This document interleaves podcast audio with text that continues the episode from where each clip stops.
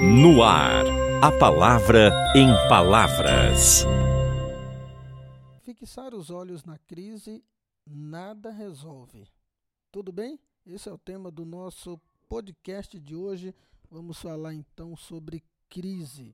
De fato, é, existem vários tipos de crise: crise financeira, crise profissional, crise no casamento, crise nos relacionamentos.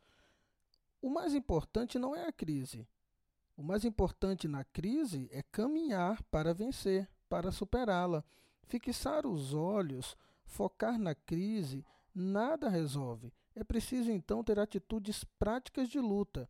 Muitas vezes se submeter, por exemplo, a trabalhar em uma nova área, cortar gastos, reaprender a viver com menos, investir em um negócio próprio e, acima de tudo, crer em Deus. Atitudes de fé em momentos de crise permitem que sejamos conduzidos pela esperança. Note bem que esperança não é utopia. Esperança é uma motivação interior. A respeito disso, São Paulo, na segunda carta aos Coríntios, capítulo 9, versículo 8, nos diz o seguinte: Deus é poderoso para vos cumular de toda sorte de graça, para que em tudo tenhais sempre o necessário e ainda tenhais de sobra para toda boa obra.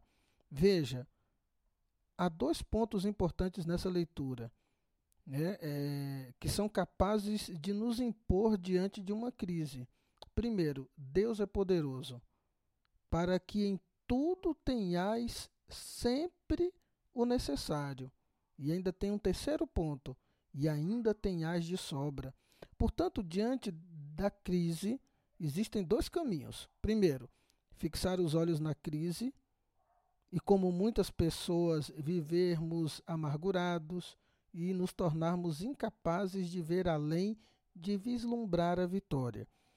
E o segundo ponto, diante da crise, fixar os olhos em Deus, que é poderoso o suficiente para que tenhamos o necessário e ainda tenhamos de sobra. Veja, em tempo de crise, onde muitos nem o necessário têm,